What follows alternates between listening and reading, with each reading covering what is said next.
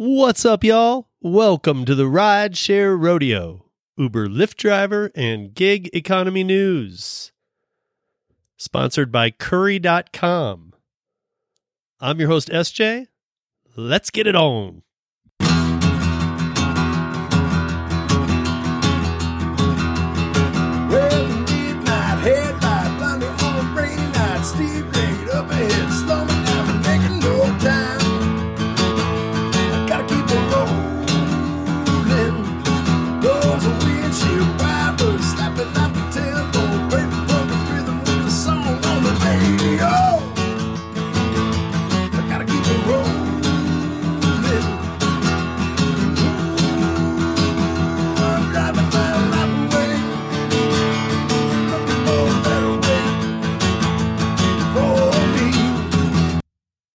What's up, guys? Welcome back to the Rideshare Rodeo. Um, I feel like I just was talking to you guys a couple days ago, and a couple days before that, and a couple days before that.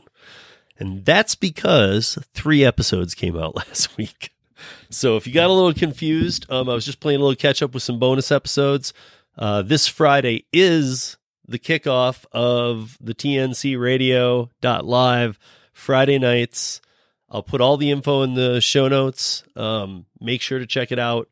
Uh, it'll be Jason Thierry, myself, and uh, two of the guys from TNC Radio in Houston. And uh, yeah, it's going to be fun. And we are kind of going to be designing it on the go. But there's an 800 number you can call in. I think we can bring you in through other ways too. You can come in and just chat. Um, but yeah, it's so up in the air right now as to what this is and what it's going to be. So, um, you know, get in this week and the next, the, you know, all these starting weeks and help us form what this is. So, could be something really cool. Anyway, this week I have uh, Red Conrad on the show. And uh, Red runs his own business, um, as we all do. But Red really goes out of his way to make sure that he is running his own business and understands that gig work is you are your own boss. You this is your business. If you choose to work for a bunch of platforms, great. If you choose to work for one, I mean, if that's what's working for you, great. Um, but we talk a little bit with Red and why he has some strategies and what they are. And uh, yeah, he's up in northern Florida. And um, but first, I want to I just want to hit on a couple things. So, any of you all ever heard of Bumped? So, uh, Bumped um, is a is a tech company that has a mission to create ownership economy via stock rewards. Um, so basically, they've been doing this, and they've been doing a pilot program. And uh, the big here here's the headline for the article I'm looking at right now. What happened? What happens when Bumped makes Lyft riders owners of the rideshare company? Riders pick a lane, giving Lyft a 20% share of wallet increase over Uber. So this supposedly is a study. I think it's University of Columbia. Let me just confirm. Um, uh, the Columbia School of Business. Um, independent study in February of 2021 was when it started um, for Bumped. And um, so what's going on here is that it it kind of builds into like a lot of the things we've seen with like Uber, Lyft, whatnot, where they offer you, you know, like monthly plans and then, you know, you get a certain amount of rides and whatnot. Well, that's kind of what Bump did. So let me let me see if I can uh, put something together a little bit here. So over a two year uh, data study, Bumped automatically reward rewarded users in a um, fractional shares of Lyft or Uber stock. Uh, so when when they spent with the company. So participants could only earn stock in one of the two brands.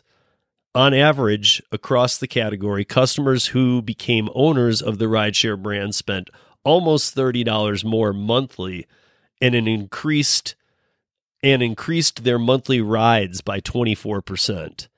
So these people who are taking advantage of this, so they're, you know, this pilot program was only designed to, you know, do you want to do your rewards in Lyft or Uber? So the way this is working is trying to get you to not be price warring the two and to get you know, to know to pick a brand and stick with it.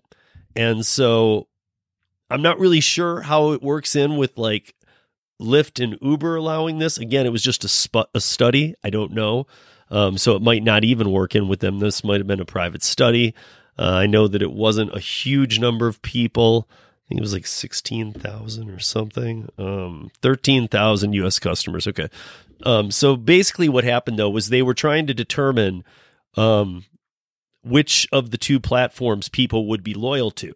And so by choosing this, you were getting a little bit of ownership in the company with the money you were spending and you were getting discounts on rides, all the some perks here and there whatever. But here's the interesting part. At the end, the findings showed that more people were that were doing this were loyal to um, Lyft, not Uber. And uh, I know you might be thinking that, well, why is that shocking? I, I'm just shocked because I don't think. I mean, I'm not a, I'm not a big fan of Uber, and I don't want to say that they're the best out there, but I I have my questions if Lyft is better, um, for sure. I mean, and as I've said many times on the podcast, I am for years I was um, I you know I was driving both platforms, but I only drove Lyft because it was better. I was making more money. Um, just everything was was better. And uh, then he, they kind of started following the Uber model, you know, um, about four or five, four, five years ago. And I remember when it happened, and it uh, it changed the whole game for how you earned out here in Denver. But David Nelson, the CEO and founder of Bumped, is the person uh, that I'm going to try and get in touch with and bring on the show because I'm kind of interested to know.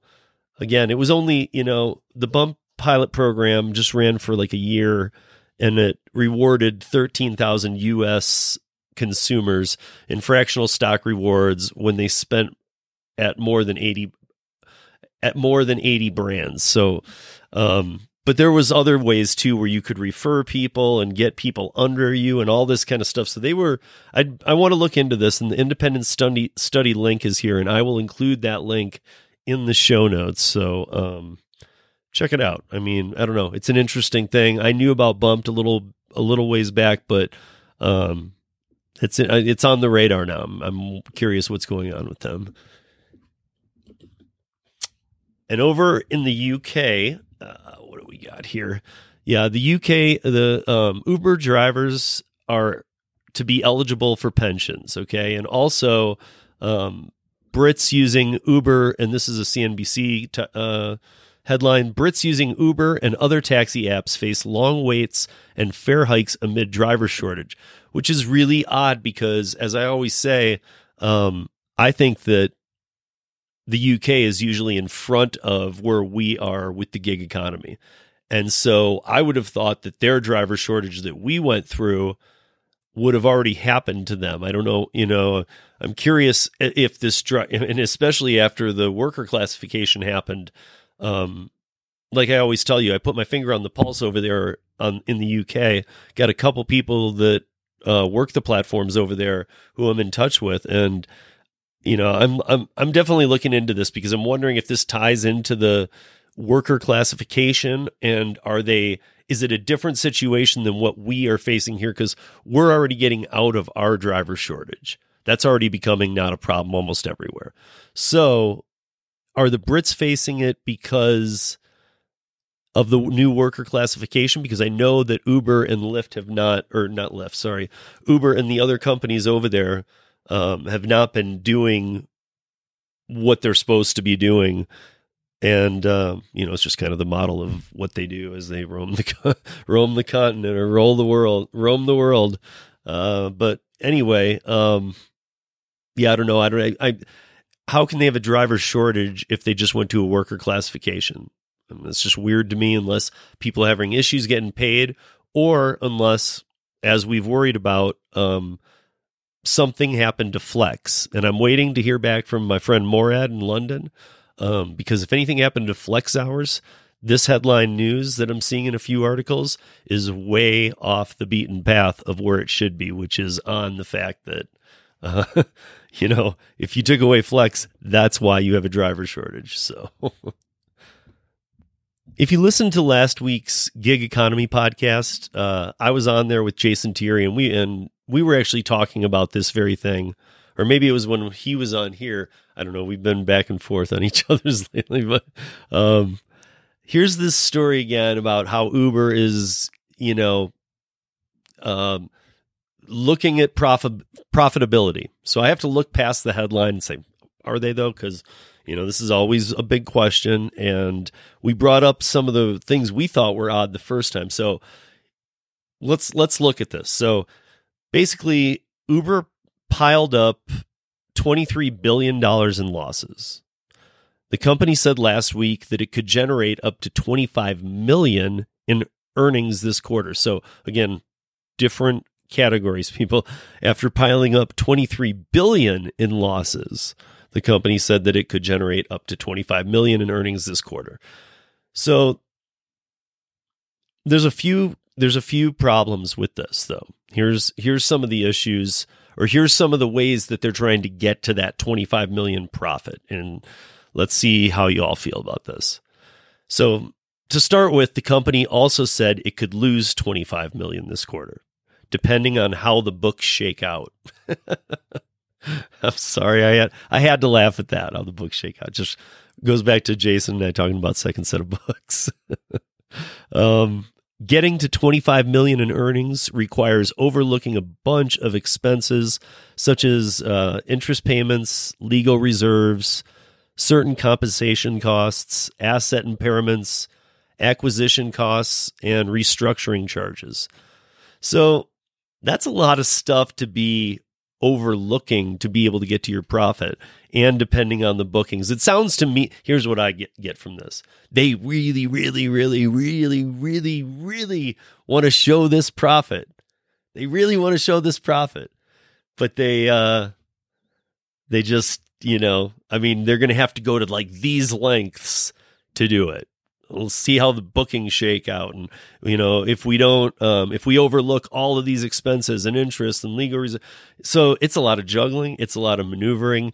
If they do get to it, it'll just be barely, and you almost have to look at it as fake. I mean, it maybe lets you know that they're getting closer, but to me, I would think they'd even want to take just one more lost quarter if they're really creeping up on it like that. Because, yes, of course, the original 2008 uh, venture capitalists, investors, and angel funds, and anything of such who invested in this, who has not got out or has turned profit from their buyout and got back in or whatever. Of of course they're they're wanting profits now. This is what we knew when they went public. But to me, it's like they're just trying to like do everything they can to maneuver over a profit line. And if you're really this close, just have one more close uh uh close quarter and then next quarter grab it because I mean you've been doing this for, you know, 2008 was when they started investing, you know, about 9 10. So I mean you've been doing this for over 10 years and only what 3 years public, two and a half years public, 3 years public. So I mean, there's never been a profit ever. So why scrape past it right now? I don't know. Maybe that's just me. I just think they should more earn it and just for once just let the news play out that they came really close. It's still an improvement. So like me, you've probably seen a lot of headlines that say like, you know, and this has been forever, you know, is to, is Uber too big to fail? Um and obviously the answer is no. Any any company could fail. So is Uber too big to fail? No, but um they are worldwide. They do have a way of spreading their money even though they're not into profitability, they have a way of uh of just, you know, keeping it afloat and one of the ways that they do that, and because I have people ask me all the time, so I want to bring up something that I saw in the news today um, that just kind of brings it to to point with me is that so like um okay, in South Carolina, Anderson County, uh, Anderson County has signed a contract with Uber to help those struggling with transportation to work. So the reason I point this out is because this happens in a lot of cities lately. I mean, Uber even has technology deals with city buses and other things. They've got their hand in with so many cities So even when we get this new in in like other transportation things and other in other ways where they're kind of already in bed with the city. So even if they cause problems, disruptions, issues, it's probably I mean it depends on the state, I'm sure, but it's probably a little more overlooked than others because when you do things like this and have a program that helps get people uh, who are struggling trying to get back on their feet to work, well, those programs are paid for by the city and state, and we all know that Uber's willing to cut those city and state deals almost down to nothing because it puts them in the legal pockets to have any kind of out they need when they need it. So it's like that get out of jail free card. It's kind of like a we get to do anything we want card that they get to put away when they do programs like these. And they do them all over the country. And I just wanted to point that out because a lot of times people are like, how are they, you know, they will fail. They will fail. Any companies are too big to fail. I don't think Uber will because Uber has these type of relationships that no other rideshare has. No other company has. I mean, even the on-demand food delivery space has, you know, and except for Uber Eats tied into Uber, but really it's always a ride. This is always a rideshare thing. When it was medical, pre-pandemic, it was a rideshare thing. When it was, you know, helping out to go get shots, vaccinated, tested, it was a pandemic thing. But it's and it's always rideshare though. So, you know, just take that with a grain of salt that these are the type things that secure their place as almost too big to fail, even though they're not. so, um, that said, uh, you know, there's mixing stories about Lyft. However, um, with Uber, uh, you know, some of the people who ask me that in their own right, you're probably somewhat right because of these type of deals. But, you know, let's see, let's time will tell. All right, two quick stories um, that kind of relate uh, to safety. so this um, this morning in San Bernardino, um, an Uber driver's window was shot out on the Highway 10 freeway uh, while passengers were in the car. So um, there's one of the stories. And again, there's so many of these guys, it, it gets ridiculous. But um, being from Michigan myself, um, and some of the ways that we talk about on the podcast and uh, about how you're able to name your account, how you're able to use pictures of whatever you want, um, handles that aren't real names, all this stuff. Uh, so on Friday, three Detroit men. So here's the headline from um, from the Detroit News. So three Detroit men sentenced for attacking, carjacking Lyft driver at gunpoint. Okay, so um, three Detroit men have been sentenced to prison after carrying out a scheme to attack and carjack a Lyft driver at gunpoint, officials said. So um, here's the kicker, though. So the 66 year old Lyft driver um, received a ride request around 4 a.m. Friday, so Thursday into Friday morning, um, from a customer whose handle or you know name that came up to the driver was Ghetto Boy. Um, to pick up the three men in the area of Eight Mile and I 75 in Detroit. First of all, dude, I know Detroit very well. I'm born and raised in Michigan. Um, I've been out in Colorado for you know almost as long as I lived in Michigan. It's a split life, but um, I got to say, like 4 a.m. on a Friday morning, picking up Ghetto Boy at Eight Mile and I seventy five. I don't know about that, but uh, any of my Detroit people that want to fact check me or like tell me that this is a up and coming area, um, I am more than happy to have that debate with you on the podcast. So come contact me and come on on and we'll talk. But uh, also the guy, the driver was driving a black 2007 Cadillac Cadillac Escalade. So I mean, they took their ride, and then when they got out, one of the guys walked around, um, started punching the driver, opened his door, pulled him out, um, the works, and the usual story. And they all got caught, and we're waiting to see how they get sentenced. And oh man, when does it end? Um, so next, I want to talk about a couple things coming up. Next week, I have Ron from Entree Courier on the podcast, and we will be talking about uh, some of the tax changes for um, app on demand app based gig workers, hence or i.e. all of us. So um, there are some tax changes to the 1099 form, and Ron and I are going to go through them with you.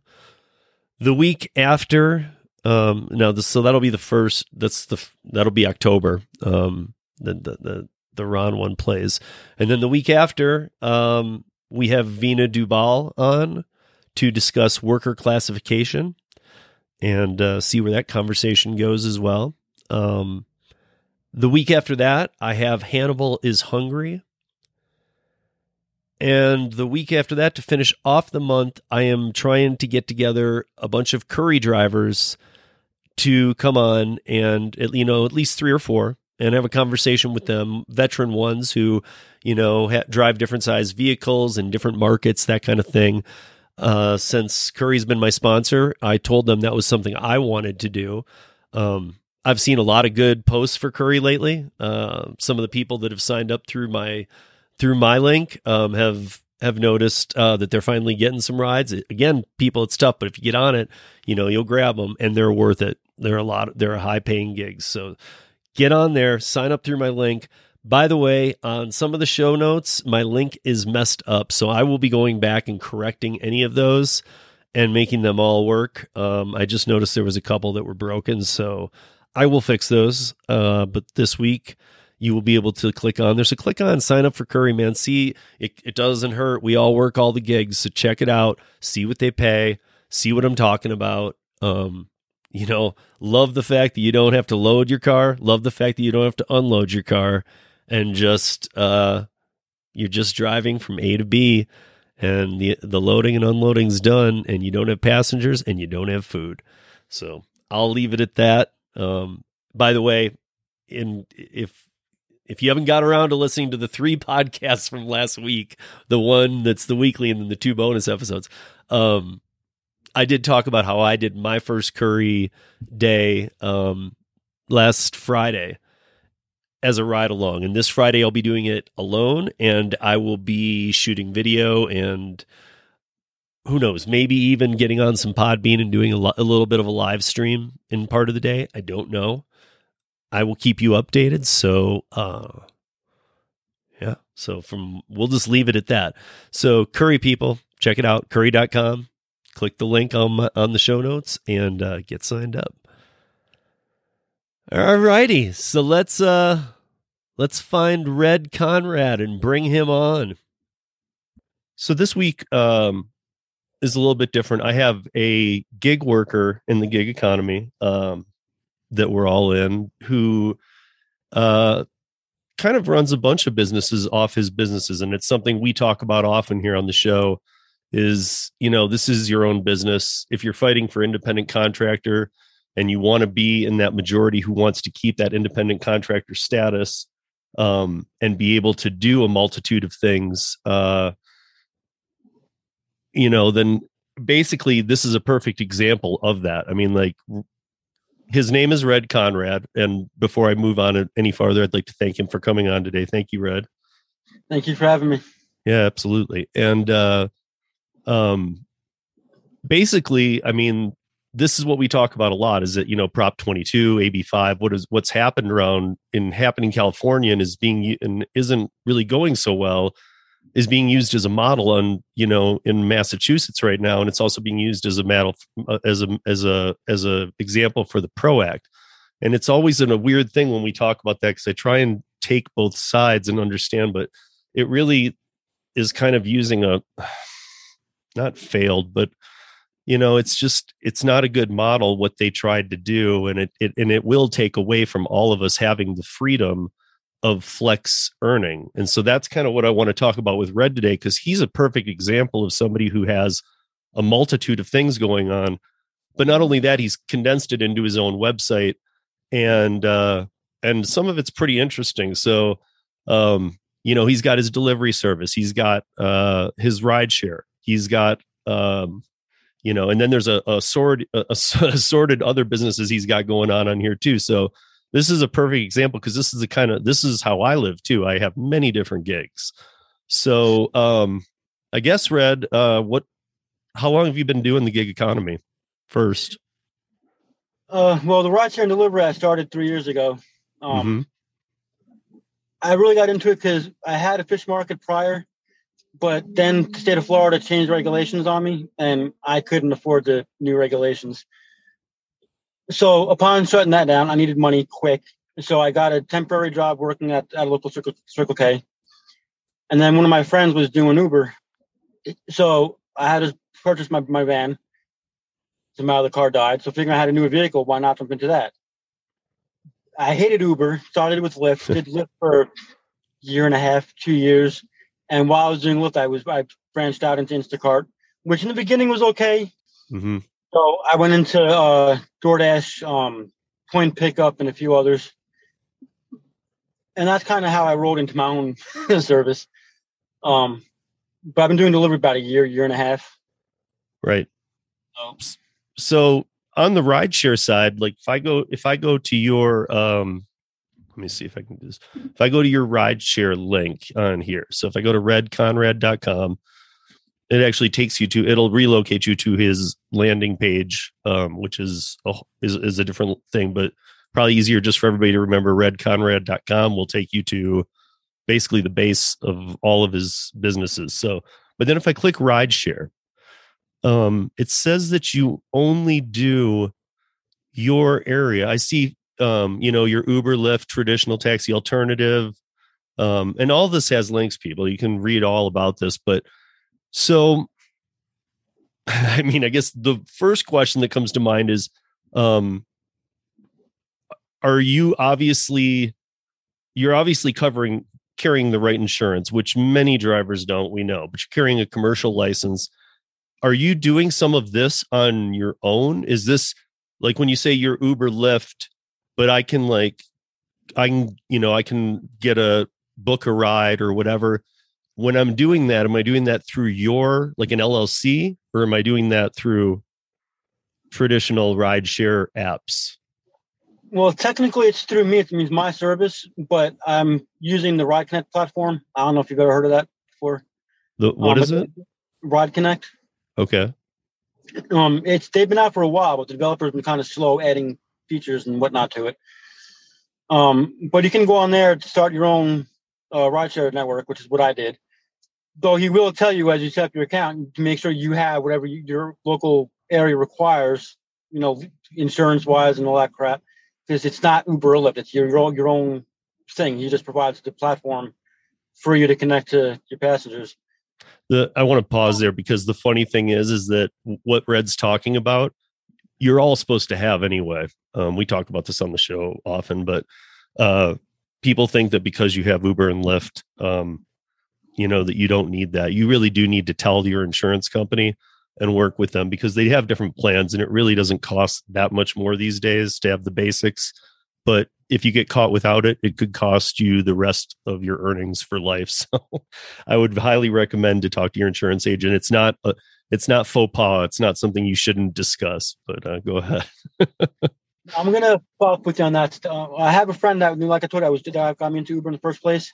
Mhm, She didn't carry any extra coverage, mhm. and uh, she got into an accident, personal accident, personal time with the family, going out to see other family members. And because her insurance company found out that on the side she's also doing Uber, even though it was a personal accident, Mhm. because she didn't have the extra coverage, she kind of got screwed out of that. Yeah. So, Hey man, I've you know we've heard of people getting um you know like me.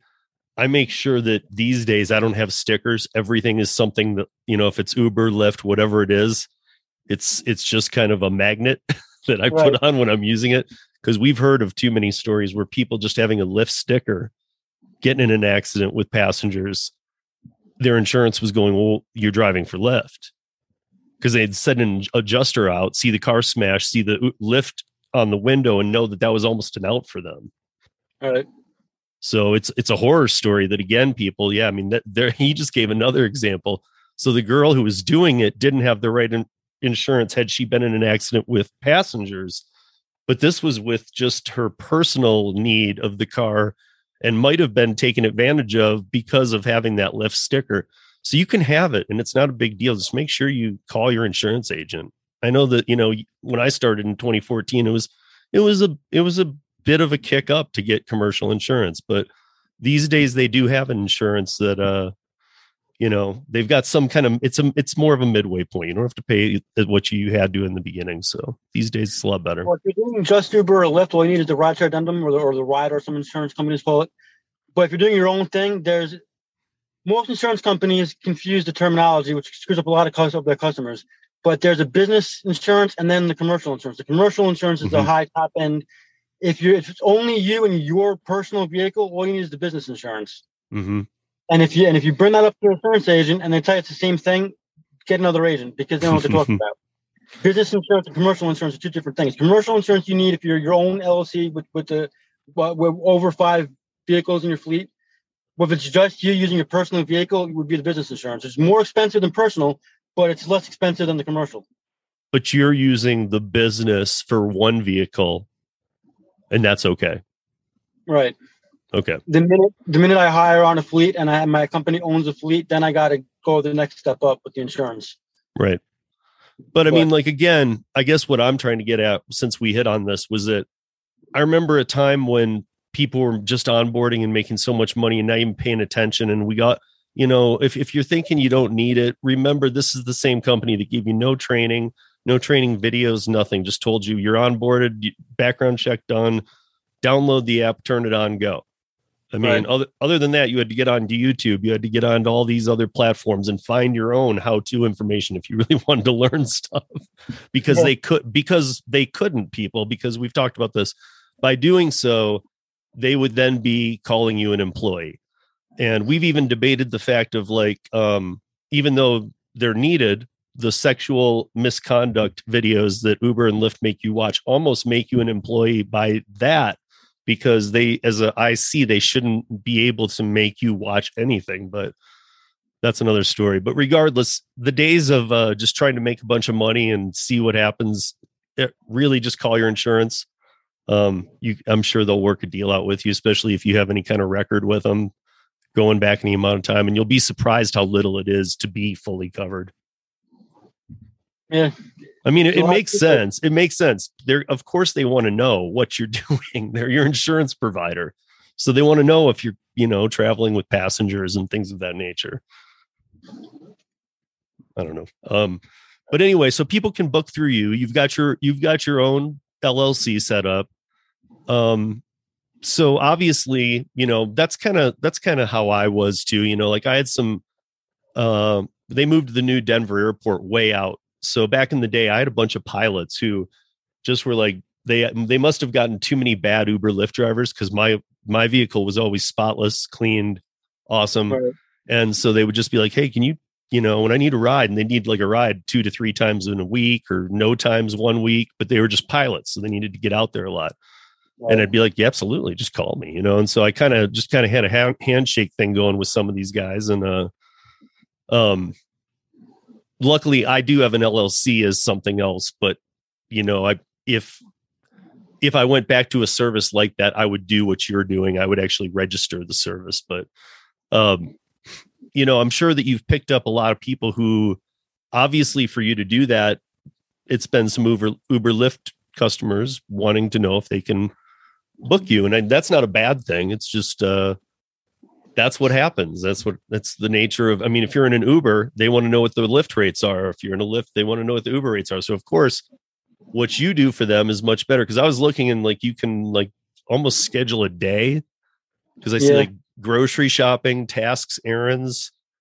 I mean basically so i can look at each one of these and i can tasks errands. Okay that's uh um roadie or one of the uh, one of those you know uh local delivery that's instacart that's um you know uh probably food delivery would be in this too i don't know in one but it's like every one of yours is all the different n- niches of uh of uh the gig economy and it's just it's just rather cool do you do you make most of your money through your website through booking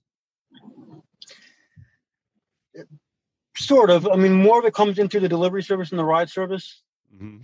Um, but pre-COVID, a lot of it was rides. it was really well, I, I meant I meant rideshare But- delivery. We're the gig we're a gig economy podcast, even though it's called Rideshare Rodeo. I mean, that's because we're most my background. I just mean through all of it. So yeah, let's take delivery on then and say, I mean, are you doing more through your delivery site now that you're a ways in, as opposed to just getting on the platforms? right now it's probably pretty even. Uh huh. Um, but I am in the process of working on expanding my business. So hopefully, with the expansion, will come more business, more revenue. So I can hopefully uh, break free of the of the gig platforms.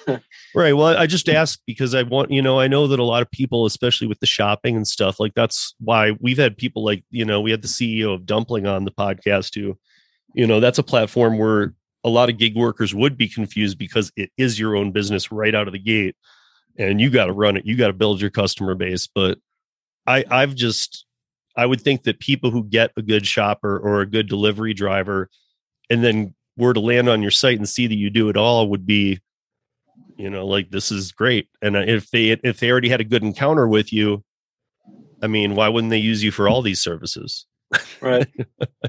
i mean seriously i mean i've had horrible drivers i've had great drivers i've had horrible deliveries i've had great deliveries you know it's are those people putting in the extra effort? And when you meet those people you know i always you know i mean rideshare especially i was a i was i would i would always tip but i would tip really well if if the car was clean and the driver could read my what whatever was going on with me at the time and um you know either conversation or no conversation or whatever i you know i would tip accordingly but i always tipped good regardless. So um but i would think that you would be doing great because you'd be landing somebody and then you could you know i don't know how you advertise it so i'm being careful around this but you know i'm if you stapled a card or you know anything or if you followed up with people or if you had them in your ride share and were able to say hey i do everything by the way and you're taking them home from the airport all that kind of stuff i would think would play into you know you just being able to build something really awesome Yeah, if it comes up in conversation, I'll bring it up. Right. I also have business cards and uh, I advertise a lot on Facebook. Right So lately, Facebook has been giving me issues. Um, next week is the one year anniversary for the delivery service. So I was trying to promote a, a really big discount in celebration of, of in, in business for one year. And I had like four or five attempts. I tried to get that ad posted and it wouldn't post. Facebook then gets back to me today telling me that it goes against their community guidelines. It's like I'm offering discount on my services. How does that go against community guidelines? I'm trying to celebrate an anniversary here. Like, maybe maybe you need to contact them back with the um the ride share that you are connect the ride share company you're connected through that lets you do the llc i forgot its name already. The ride share is um Ride Connect. ride connect. Maybe you need to say hey i off with the used ride discount for the connect to do this. I'm a legitimate business. My guess is they saw ride share in you and they were like this guy isn't a ride share company but that's just my guess Well, they can have the documents. I mean, I am registered.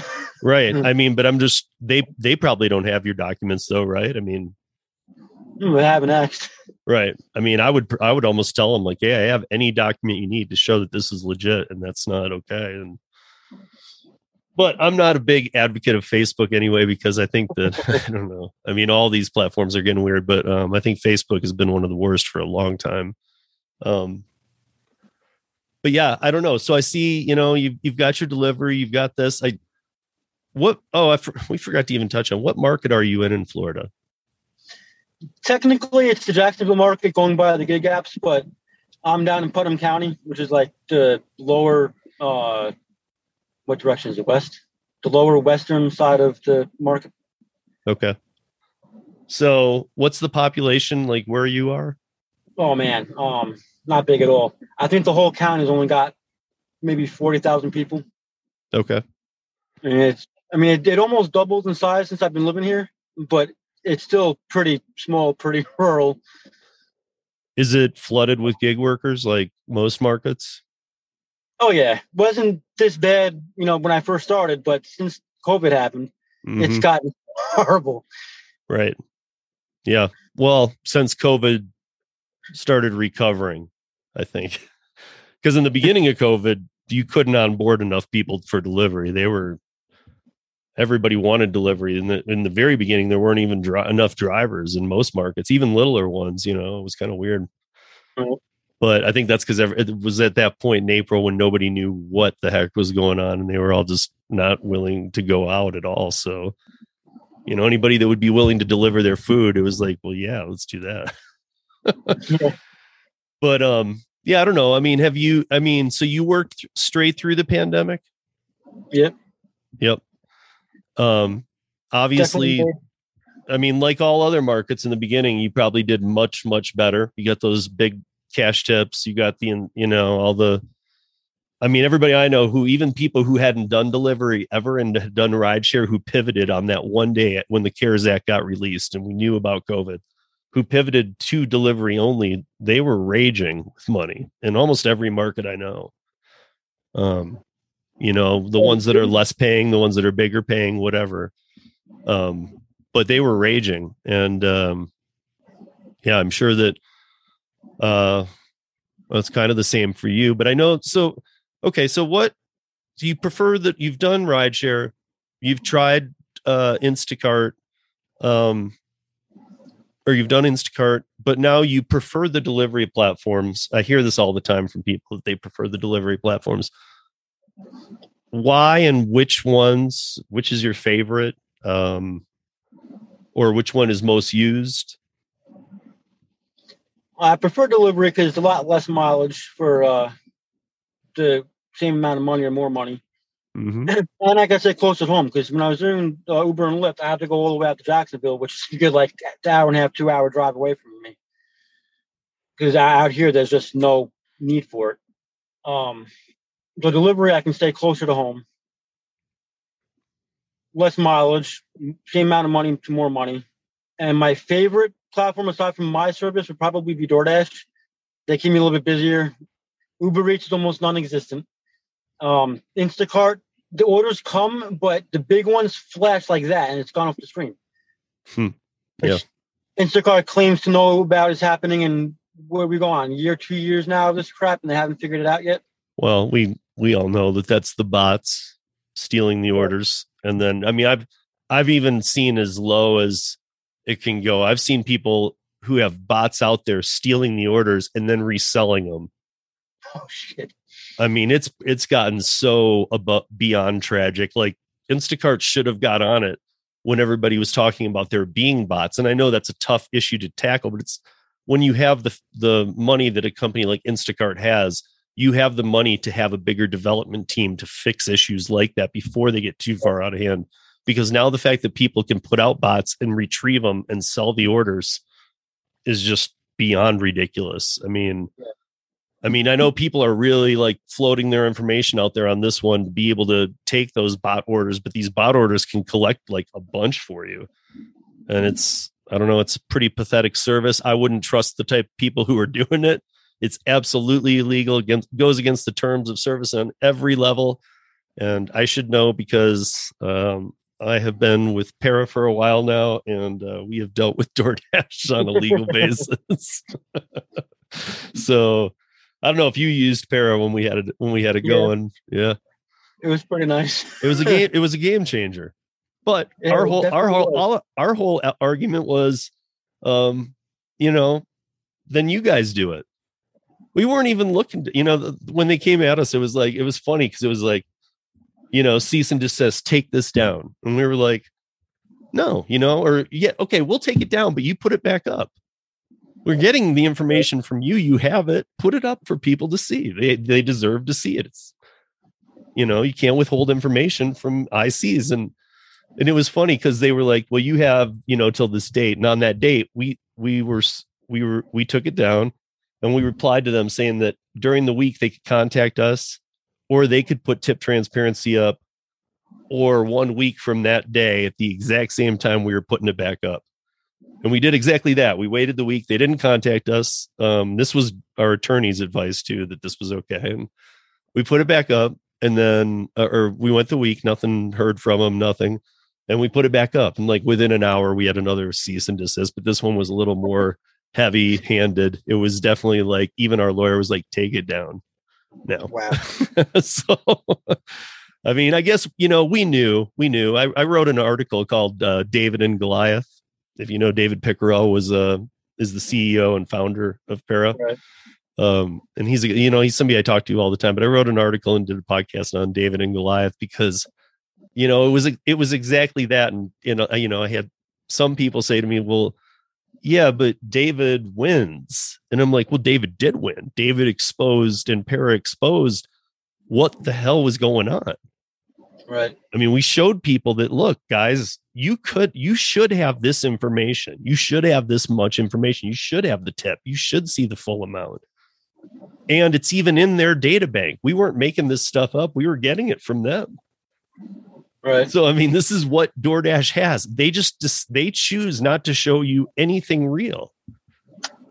You know, it's, and again, they're, they claim cherry picking. And I've had this discussion with a lot of people. So I'll be interested to know your take so a lot of people loved para but the, some of the people who didn't said all you've done is you've made people with para or para's made just people on board more onto DoorDash. Now, there's a, this is a two part. He's to say to that part, no, we didn't. These were already DoorDashers who just wanted to earn more. People weren't like at home going, huh, there's something called para. I think I'm going to sign up for DoorDash now. That wasn't happening. They, these were DoorDashers who just saw the para as a tool and were like, okay, well, I'm going to use that. And then the other part was is that you know they say that well, um, I actually had people say you know saying that by using para, uh, you're cheating, and I was like, man, you got the you got the game backwards then because the people cheating are DoorDash. Right. You know, the people using the platform, what by they're cheating by knowing all the information that used to be my take anyway. I was I was always confused because a lot of these big dashers too were really against para, at least vocally, publicly. You know, there was a there was a I was more I was very confused by how many people were. I mean, way more people were into para, obviously, but there was a good amount of people who were like, "No, you shouldn't be doing this," and I was like, "You're right. DoorDash should." You're Right. absolutely right. But if they're not gonna, we we've been working on tools for gig workers for years, or you know, since the pandemic started. Right. So a year and a half, David and I have been working on projects, and then Para got formed, and now you know we're always working on stuff. We're trying to figure out more stuff. So it's, I mean, you know, quit being deceitful with the workers, and and we don't have to. We don't want to do that either. But a lot of people came down on us and said that you know what we were doing was wrong, and uh, um, you know that you know we were cheating the system, and I, and it came down. Oh, it came down to when they were saying about the onboarding. They said that you know, you're just causing more people to come on the platform. And I said, look, I said, and they said, you can tell by the acceptance rates. And I, that's when I was like, that's BS. I said, because before we did anything, acceptance rates were already at five to 10%. Right. People weren't, people weren't at 90, 90, 95% and Para came in and they went to two. That didn't happen. You were at like four and you probably stayed at four, maybe moved to three or even to five. I don't know, but really the percentages of your acceptance didn't change too much. I mean, you. I, whenever people say that to me, I'm, I'm I always am like, can you send me a screenshot of your acceptance? And then most, I mean, I've had a couple, but barely ever do they because I know that they know. They're like, I would have never used Para because blah blah. And I'm like, then send me a screenshot of your acceptance and your ride count and they would just not do it because they knew well my my acceptance is 5% even though i don't use para well then you can't claim that argument you know i don't know how you feel but i don't think para had anything to do with acceptance it just had to I mean call it cherry picking if you will but it was a forced hand at cherry picking because DoorDash wouldn't be honest with its customers. I definitely think cherry picking existed long before Para did. I mean, everybody's out there. Tra- I mean, anybody who's actually trying to make a, make money at this is out there only taking the orders that look like they might benefit us, you know, financially. So which is why acceptance matter or acceptance rate doesn't even matter. I mean, we all, we all know this. uh, I know that they've been trying a couple tricks lately. Um, you know, like they, I, what is it that I heard recently that they can pause you yeah, if you if you've been letting too many down. But it's funny because these are people who have had a five percent acceptance rating who have done like six, eight thousand, you know, dashes, and now they're getting paused that never existed before or i don't know of it maybe it did but i don't think people were getting paused for acceptance rate ever in the past were they Not that I'm aware of. And it just started happening to me too. I mean, I, I bounced between 20 to 40% acceptance rate. And normally I can go a good while before it'll pause me. Now I think every like two to three orders I decline, I get paused. It's like, what the hell? yeah So so it's definitely something new. see and i don't i don't like the word decline because i think of it more like not accepted Right. it's not like you're declining you're just not you're not accepting that order because it doesn't look good to you and that's what an ic Right. does but yeah i mean like it's i don't know i've always thought it's kind of weird the way it works where you can pick up an order and then drop it because that really can screw up with the system and screw with your with your with the people at the final end who are who have ordered the food. It could take a long time. Drivers are switching. So i could see things like that. Like if you accepted dashes and then dropped them and somebody else had to pick it up and take it i could see that putting you on a pause but not accepting like if three rides come through and you're able to go nope nope nope that shouldn't put you on a pause It shouldn't, but it does. i mean is there is there a number to it do you know i mean is how what is it to get you paused Well, for me, on average, about th- three uh, rejections, I guess you can say. Um, but other people will say that that they go about ten. I've had some people tell me that they was closer to twenty. So as long as you take one out of the next three they won't pause you. But if you don't they'll pause you. Right. and for how long? Unless I unpoison myself, it'll go for about half an hour, and if I don't unpoison within that half an hour, it turn it turns my uh dash off. oh wow. So. And and then but then what? Then when can you come back on? As soon as DoorDash feels busy enough to let me. I if I had I mean- top Dasher status, I'd be able to just hop back on again, but I'm nowhere near that. right Uh, but that's what i'm saying like i mean for an open platform that that wants to have independent contractors and we want to be independent contractors they sure are fighting the battle for the other side making it appear like these guys all want to be independent contractors but we sure would love them to be employees. And i always think like dude, this is how people are viewing this you know people are viewing that by you doing this that how could they not force a hand to make you make people be employees and which would be a failure to the gig economy because 85% of us work 25 hours or less a week and in delivery um i think it's around 10 hours or less is like 85% so i mean without if you change that flex model you don't you won't have enough people. Not only will there be franchise models or whatever they go to but you won't have enough people because people will have jobs they'll get fired turnover will be high and they won't be able to afford to have all these drivers on so it's i don't know. Um it's just it's just crazy to me that uh that these apps handle things the way they do with everything going on in different states and whatnot and they need to be proving themselves as independent contractor platforms and they're kind of fighting the battle the other way right. while we're trying to stay ICs. And it's like, you guys got to quit pulling things away. You got to, you know, I mean, I know we all have our thoughts on it, but like, I mean, I don't know, this pulling down like the base pay, this not giving any information. I think one thing that Para did really good was, you know, we exposed to so many like how much information you should have on DoorDash right.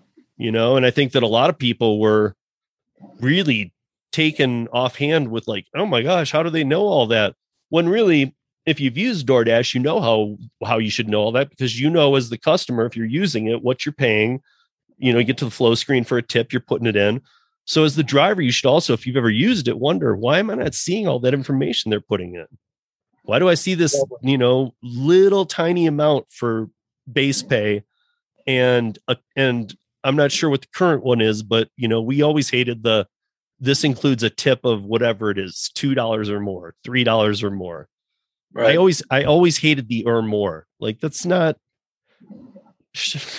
I think that's what got us really angered by all this was you can't do that. You can't just say like go do this job and then we'll give you some money. How much? I don't know. It's in this envelope, but we're not going to open it till you do it.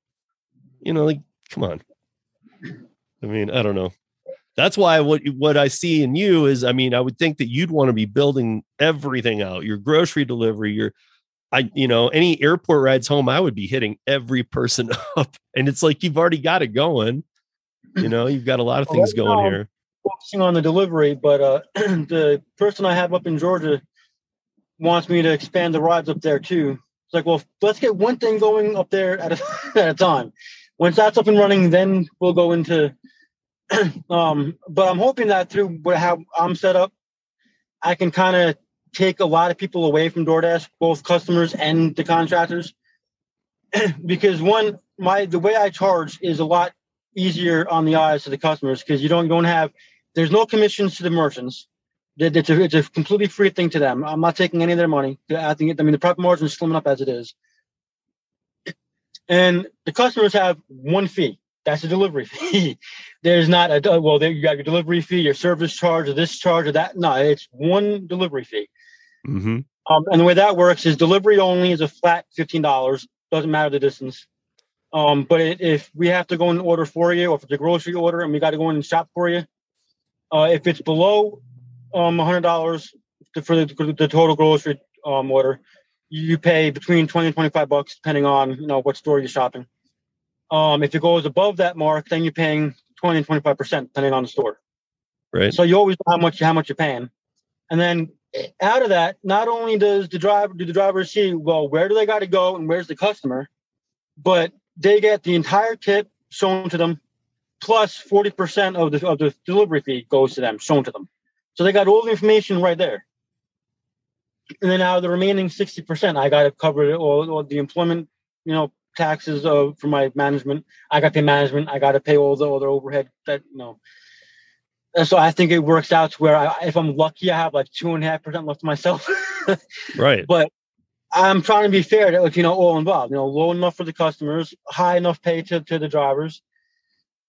Well, I mean, when you're and, and- yeah, and working on the hundred dollar point, that's fifteen percent. That's not bad. I mean, that's what you a that's what you should be tipping, but you're just talking about the service. Um, so there should absolutely be a place for a tip on top too. Um, Right. You know, whether it be cash or not, I don't know. Um, but yeah, I don't know. I don't know how people aren't buying, how people aren't starting to love services like what you do, or a dumpling, or something like that, where they can get their personal shopper because you know when we were talking about the dumpling platform um you know some uh, some Yeah, I got interesting things were brought up like how people can uh you know maybe they're um maybe they're vegan and maybe they're a very specific type of vegan. Not, you don't have to take the closest shopper to you. You can look through the shoppers a bit. You might find somebody who eats exactly like you do vegan paleo whatever. Right. and that's that to me if you're paleo you would want to find a paleo shopper not just somebody who can go get you some paleo stuff but people who eat it themselves. Right. Because i know that shopper is going to be much more in tune with me than just somebody who goes and picks up the order the items and doesn't know anything about them Right. so i don't know that that that you know like fine tuned i understand your shopping needs As I go, I am trying. I'm going to try to do that as I build out. Um, like I said, most of what I'm doing, I took. I'm taking from you know prior business experience. I have had other businesses before this. Um, so this is my my first rodeo. It's just my first time in this industry, and I'm taking my experience from you know the old apps I worked for, and continuing to keep on mentioning dumpling. I dumpling is how I how I started out Mhm. but a lot if i don't know you said you spoke to the ceo which i don't want to talk ill about him personally but the Okay. people that he employs have the worst customer service attitudes and then the direction they started to pull the, the company in scared off a lot of, of dumpling people dumpling business owners. One as a dumpling business owner we're your customers. Our customers are not your customers. We're the ones paying your bill. Mhm. so when they started messing around with how the dbos are allowed to charge their own customers that scared a lot of people off.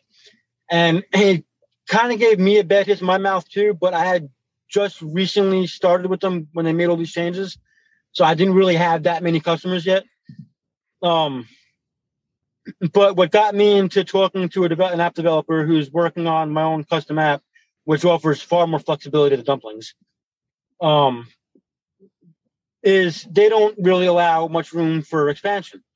If Right. I want to expand, I'm on, I can only add five additional cards to my account, and each of those five people have to have full access to my account. Like, well, how come I can't give them a, a sub account? Like, why do they got to have access to everything? Well, but as I understand it, correct me if I'm wrong. If you have five cards, they're all tied to you. You're subbing it out, so it's your business. Right, but that the sub user needs to log in through your credentials to, to see the Oh, order. Oh, I see what When you're I- saying. Why can't they? up several times, it kept on getting brought back to me that well, they're aware of it. Apparently, there was hundreds of DBOs over the years that were complaining about that. Well, then why don't you do something about it? So now here I am spending thousands of dollars and having my own app created that I can do that with because I need my management to have their own cards. I have I need my drivers to have all their own cards, but I I don't want them having access to my account. Like why should they? Why should uh, uh I don't want to make it sound like I'm looking down on the shoppers and the No, no. drivers, but why would somebody at that level need access to my corporate bank account? Like, so, as I understood it from one of their biggest earners who's in Miami, I, ca- I cannot remember her handle, but she's like one of the biggest dumpling earners. She had a bunch under her, and the way I think she did it, and again, correct me if I'm wrong, because I only know about it from talking with uh, people who have used it and um, with their CEO and have. And this was a while ago back, but uh, um, she had her credit cards, and then she had people who she used and what she did was took all the orders and would just say hey i need you to go get this and here's a card and she took all the orders on herself um so however she was breaking that apart later so that the taxes all didn't fall on her i don't know that portion you know because otherwise it would look like she earned everything right. The only real way to do that would be to you know screenshot the orders or whatever, and then final charge it out after the the shopper you know ringing up at the at the cashier at the register. mm-hmm. That's really the only way to do it without them having the app themselves because they'd have to log into your credentials. Right, but maybe that's what she is doing, or maybe she has her own system of like an Excel sheet that she just inputs real quick. I just don't trust people that much to give them. I mean, even my the person I have who's going to be launching for me up in Georgia, they're going to have. they're- I'm creating the way my I'm setting my bank account for that is they're going to have a sub account underneath mine that they can use for Georgia, and that account they'll be able to access, but they won't be able to touch or even see the funds in the primary corporate account Because mm-hmm. even though I got them, you know, running an entire state for me, and we've already discussed that if I like how they take care of Georgia, I'm going to have her replace herself. I'm going to bump her up to regional and go into another and get another state going. I'm still not going to have trust her with you know full access to anything. I mean, No.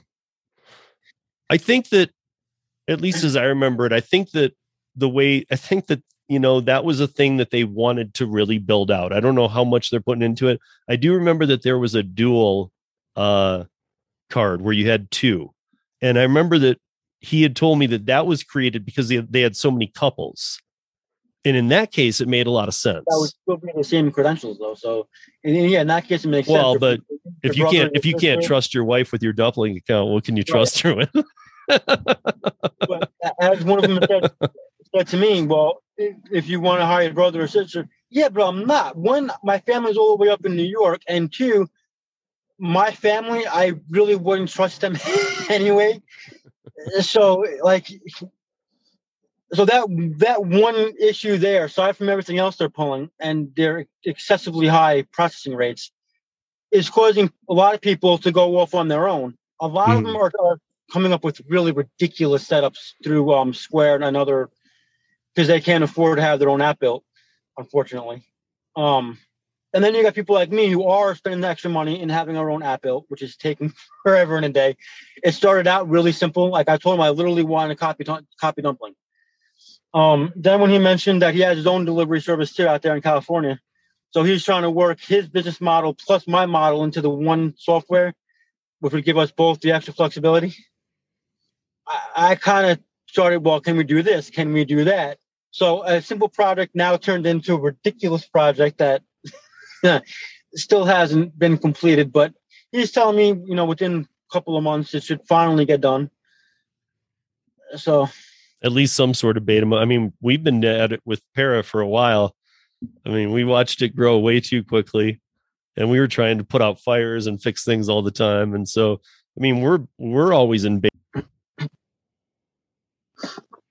So I know we got a little bit sidetracked. Um, that happens on this show often because uh, that's why we like to be organic and uh, see what happens whenever we do this. But uh, um, one of the reasons we were talking to Red today, and we talked about a little in the start, was that, uh, and it's something we also talk about here on the show from time to time, is that you know how this is your own business. Make sure that you run it how you should. And um, I didn't get a chance to say, so Red, you know, what are what are your final thoughts on this or messages to people coming into the gig world who not just you know think they'll make it and don't and then get out, but the ones who really are going to give it a go, be at this. What you know? What do you got to say? Well, if you're going to go long term, whether it be part time or if you, especially if you want to come in full time, I recommend looking at more than just gas as an expense. I mean, I see a lot of people on Twitter in particular, but also on Facebook mentioning, well, gas only cost me X amount, so I profited X dollars. No, you didn't. You still have your extra insurance costs. you have all the wear and tear, and all this costs money.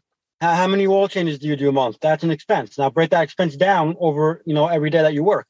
That goes into your operational costs. Your daily gas is an operational cost. Your each day of your insurance is an operational cost. You got to add all that up, and people mm-hmm. don't realize that. And then when they people, I've, I've seen people, you know, try to do this on a full time scale and quit after a few months. I'm not making anything. Well, right, because when you're doing a dollar a mile, for example, it, it looks good on paper. It might cover the gas cost, but it's not covering your insurances. Uh, the extra apps you might have. I know people um, pay for uh, premium app services. Mm-hmm. Well, that still costs money, tax write off or not. It still costs money. You got to that up front.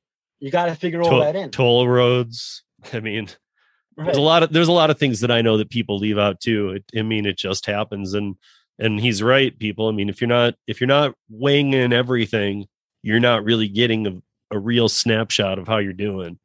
Um, the real snapshot, I guess, would come when rents due, and you might be a little short. You know, it's Yeah. and that's when you don't want it to reality to hit. You know, so the reality is, you know, create. I mean, even if you don't you know even if you don't work on computers and excel or any of that and um, even though there's some great ones out there to start with but uh, if you don't if you just don't do computer stuff for your budgets even pen and paper paper still works but you know make sure you're really using some sort of ledger system where you're accounting for all of your um, business because you know part of being the business is paying all the bills and and the daily day-to-day expenses and uh, miscellaneous expenses and everything that comes with it Right. so, all right, Red, thanks for coming on, and uh, we'll talk soon. All right. Thanks for having me. Yep. Well, thanks to Red for coming on. Um, this was a uh, an interesting episode. Um, I've I've known Red through social media for a little bit. Um, hadn't really ever dove in with him before on what he does specifically, other than I know he runs all his businesses off his website. Um, so interesting stuff. Uh, if you haven't gone back and listened to the bonus episodes from this weekend, please do. And this week on Friday, we will be starting the Jason Thierry and I from the Gig Economy podcast, and myself will be joining the crew at tncradio.live for a live show um, every Friday night from 4 to 6 Pacific, 5 to 7 Mountain, 6 to 8 Central, and 7 to 9 Eastern Time. And uh, other than that, I just want to give some propers and shouts out to uh, Curri, curri.com. Make sure you guys sign up for, to be a driver on my driver's link in the show notes. And I will go through and fix the other show notes too. But um, curri.com, people, um, get on it. Do hot shot runs, do routes. I got some videos that I'm going to be making on doing the routes and whatnot. And I can kind of walk you through a day. I've talked to people who have signed up through me who were having trouble getting curri rides, and now they are. And, uh, and it looks like they're getting the kind of good pay I'm talking about. So get on there, get signed up. What are you waiting for? Click my my referral link and get over there. Sign up for Curri. We all work lots of platforms. Why aren't you on this one? All right, guys, that's it. Uh, Go out there and spin some positive into this world, and I will see you back here next week on Rodeo. Peace.